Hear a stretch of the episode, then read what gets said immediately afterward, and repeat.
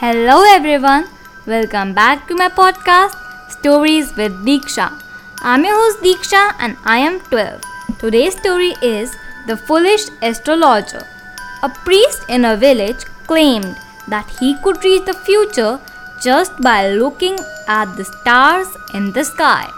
He called himself a powerful astrologer. Every night he would sit outside gazing at the sky. One evening he went on a stroll with his eyes fixed on the stars above.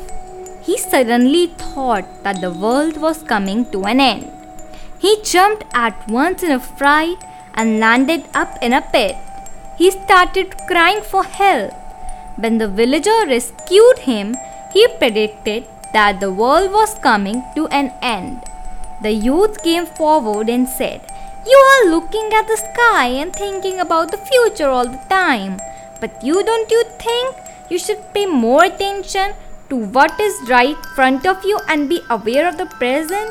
Moral of the story is once we take care of little things in present, the big things will automatically take care in a long run. Thank you.